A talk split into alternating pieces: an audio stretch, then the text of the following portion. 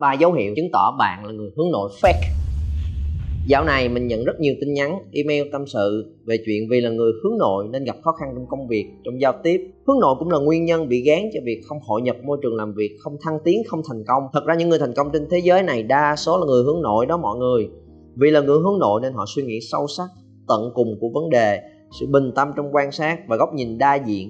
Nhờ quan sát chứ không nhảy chồm lên phản ứng với những biểu hiện, giúp họ nhìn rõ và hiểu rõ nguồn căn của vấn đề hơn. Thành ra có khi nào mình đang xài chữ hướng nội một cách không đúng cách? Thứ mình vừa mới đọc là mượn bài viết của chị Nguyễn Phi Vân trên blog của mình, có chia sẻ về một cái chủ đề là tại em hướng nội. Nó cũng giống như cái dịp gần đây tụi anh có trải nghiệm tương tự như vậy, khi có một đợt phỏng vấn những bạn mới vào và cũng lại nghe về một thứ là dạ tại em là hướng nội nên em giao tiếp không tốt, tại em hướng nội nên em rụt rè nhút nhát lắm anh à. Anh nhìn mấy bạn đó mà nói là họ còn ha, vẫn còn có suy nghĩ này hả ta. Nên là anh quyết định làm thêm video clip này để nói lên cái thực trạng một lần nữa. Nếu mà các bạn gặp phải những dấu hiệu này, bạn là người hướng nội fake. Và trước khi đi sâu hơn vào những dấu hiệu đó là gì, nên nghĩa là tại sao chúng ta lại muốn tìm hiểu về dấu hiệu này, why, để cẩn thận nghe.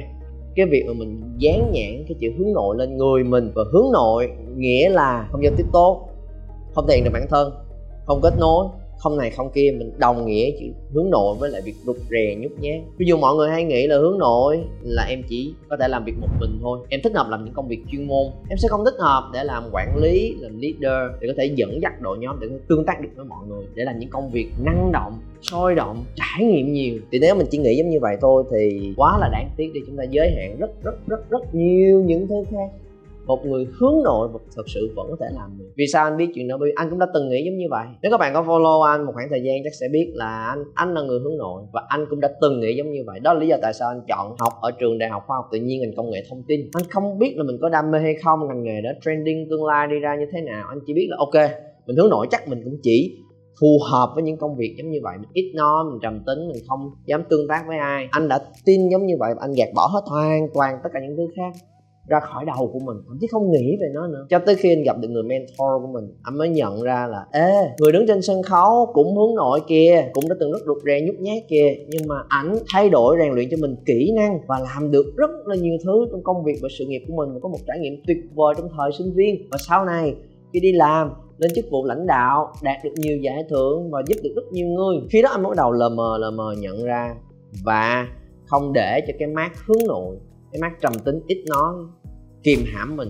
tìm cách thay đổi và trang bị cho mình những kỹ năng. Đó là lý do mà anh bắt đầu làm một việc, đó là làm MC, hoạt náo viên. Và chuyện đó đối với anh là một trải nghiệm tuyệt vời, đứng trước hàng trăm người và làm một thứ nếu mà là người hướng nội các bạn sẽ không nghĩ là hướng nội sẽ làm chuyện này. Là xin chào mọi người, chào mừng các bạn đã đến với buổi chia sẻ ngày hôm nay, và sau đây chúng ta hãy cùng đứng dậy để nhảy múa khởi động với nhau một lần, chia sẻ đầy năng lượng trong một hội trường rần rần và rất là vui. Rồi nó dẫn anh tới chuyển sang cái ngành nghề khác, liên quan tới giáo dục, liên quan tới làm event, liên quan tới bán hàng, liên quan tới đội nhóm, và dần anh tới những công việc ngày hôm nay. Khi anh quản lý team của mình, quản lý business của mình, rồi có những cái kênh social media để mà nói, chia sẻ với các bạn những điều này. Và nằm đằng sau tất cả những video clip này dĩ nhiên là cả một đội ngũ mà phải work in team, trao đổi phối hợp với nhau rất nhiều. Tất cả những điều tuyệt vời này đã không có thể xảy ra nếu như ngày xưa anh chỉ nghĩ là ok mình là người hướng nội nên chỉ có thể làm được việc này.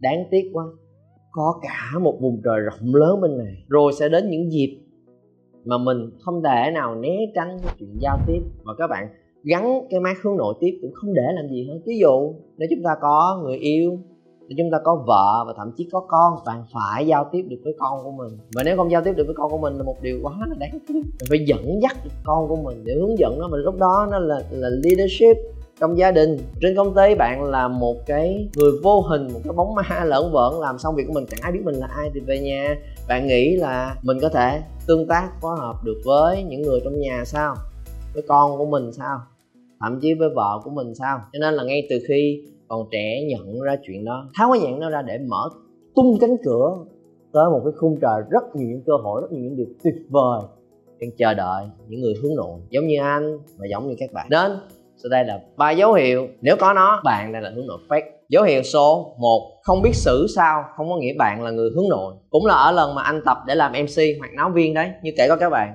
Và trong những lần đầu tiên thì dĩ nhiên anh chưa tự tin nhưng anh đã tập rất là kỹ rồi, và anh bước tới cái hội trường ngày hôm đó rất là sớm chung với những bạn ban tổ chức của cái event đó.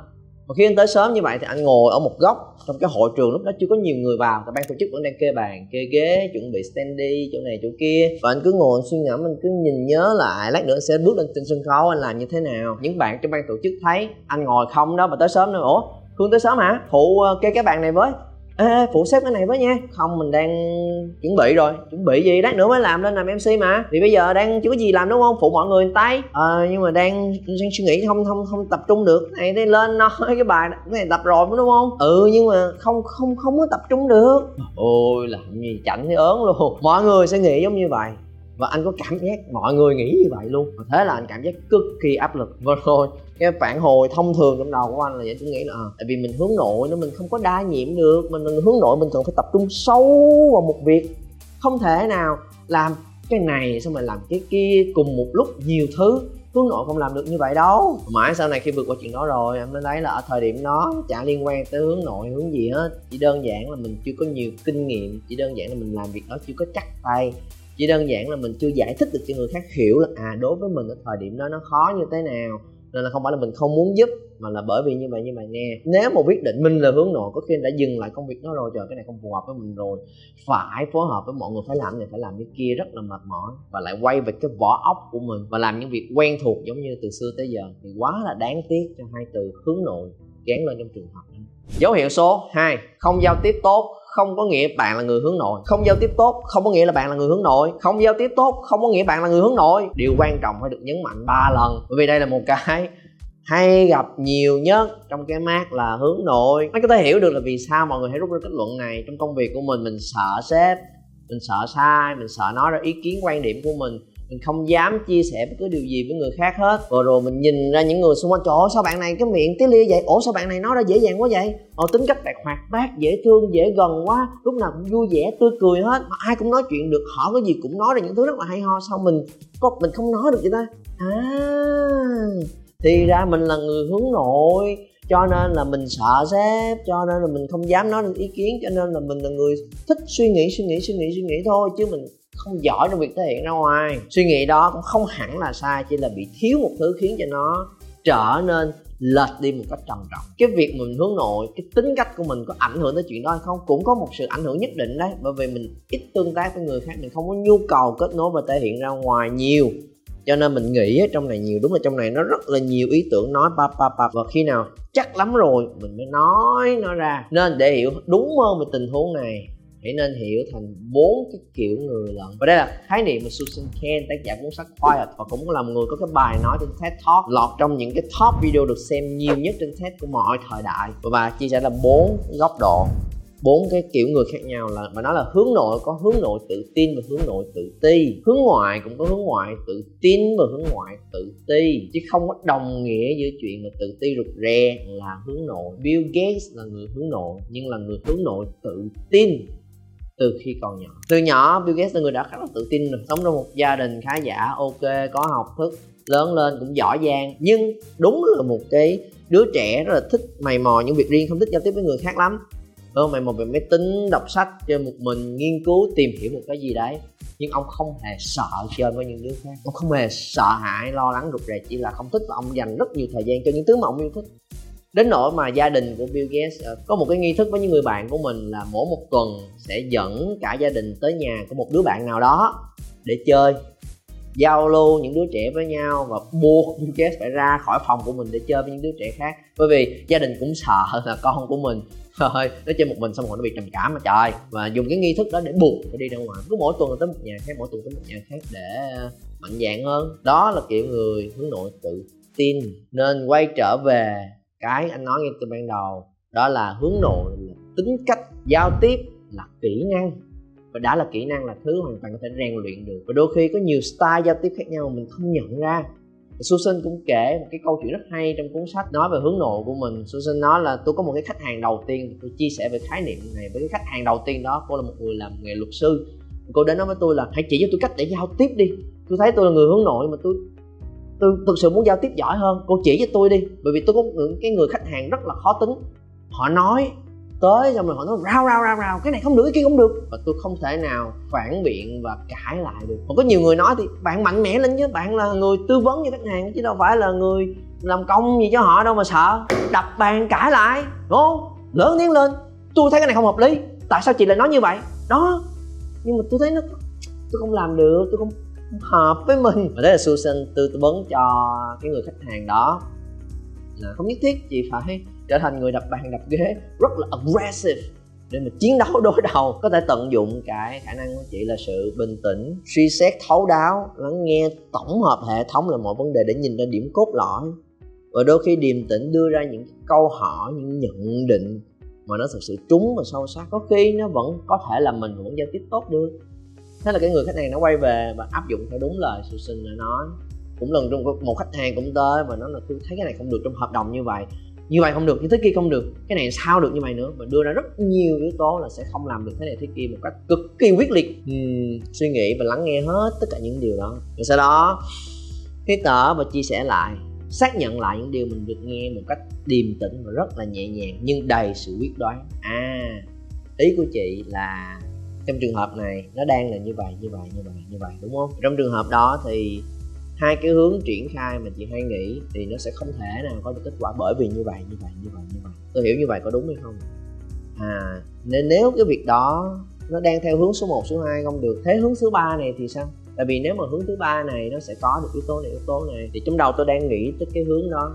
Chị cảm thấy sao về cái kiểu xử lý vấn đề và dẫn dắt như vậy? Rồi bắt đầu đặt lại những cái câu hỏi dựa trên những dẫn chứng, dựa trên những cái tổng hợp, dựa trên những cái suy nghĩ rất là thấu đáo, và dựa trên cái chuyên môn của mình để nhìn ra đúng vấn đề. Và thế là cái người khách hàng kia khi nghe và được confirm, xác nhận những điều mình nói, họ cũng bắt đầu được thỏa mãn là mình đã được lắng nghe, người này nó cũng hợp lý.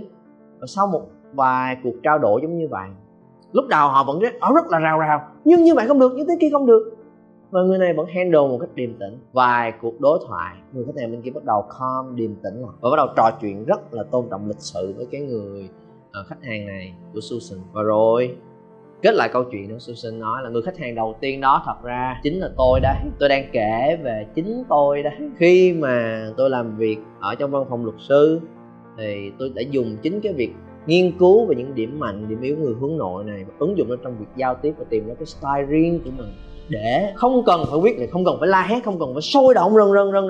Mặc dù người hướng nội muốn vẫn có thể làm được chuyện đó. Mà cô tìm ra cái phong thái mà cô thấy nó nhẹ nhàng hơn, điềm tĩnh hơn, nói chuyện từ tốn hơn, và rồi đã có thể win được cái người khách hàng đó.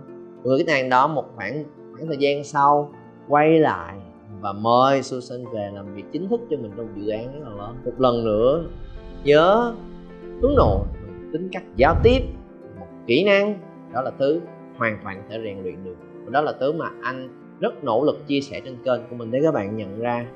Và nếu mà các bạn bắt đầu nhận ra rồi mà không biết bắt đầu từ đâu hết, thì có thể nhấn vào đường link ở phía dưới, tham gia cái buổi workshop của anh. Buổi đó miễn phí dành cho các bạn, để các bạn có một bức tranh trọn vẹn và toàn diện hơn trong cái việc giao tiếp với người khác. Dù cho các bạn là hướng gì đi chăng nữa, đều sẽ có biết được là giao tiếp thực sự nghĩa là gì, mà làm sao có một lộ trình để rèn luyện được nó, để bất cứ ai cũng có thể sở hữu được kỹ năng này cho riêng bản thân mình. Em có thể click vào đường link phía dưới, tìm hiểu thêm cho bản thân của mình xem, để không bao giờ đưa ra một nhận định em không giao tiếp tốt nghĩa là em hướng nội. Dấu hiệu số 3, lười phát triển bản thân, không có nghĩa bạn là hướng nội. Tới đây chắc các bạn bắt đầu dần dần cảm nhận rõ ràng hơn những cái lý do bên ngoài nó không liên quan gì tới tính cách của mình, đúng không?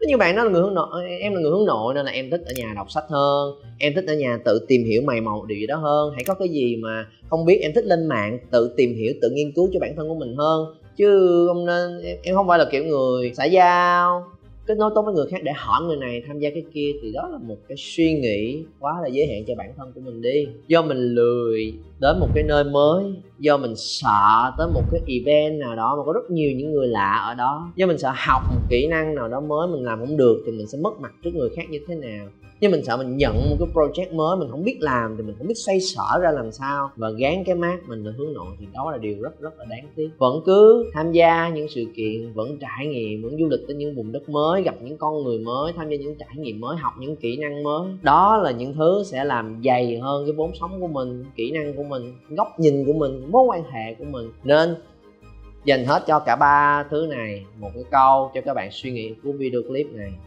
Hãy thực sự suy nghĩ về nó, đặc biệt dành cho những bạn hướng nội đang xem video clip này. Nếu các bạn nghĩ mình là người hướng nội, bạn có thể là người hay im lặng, nhưng đừng để mình có một cuộc sống lặng im.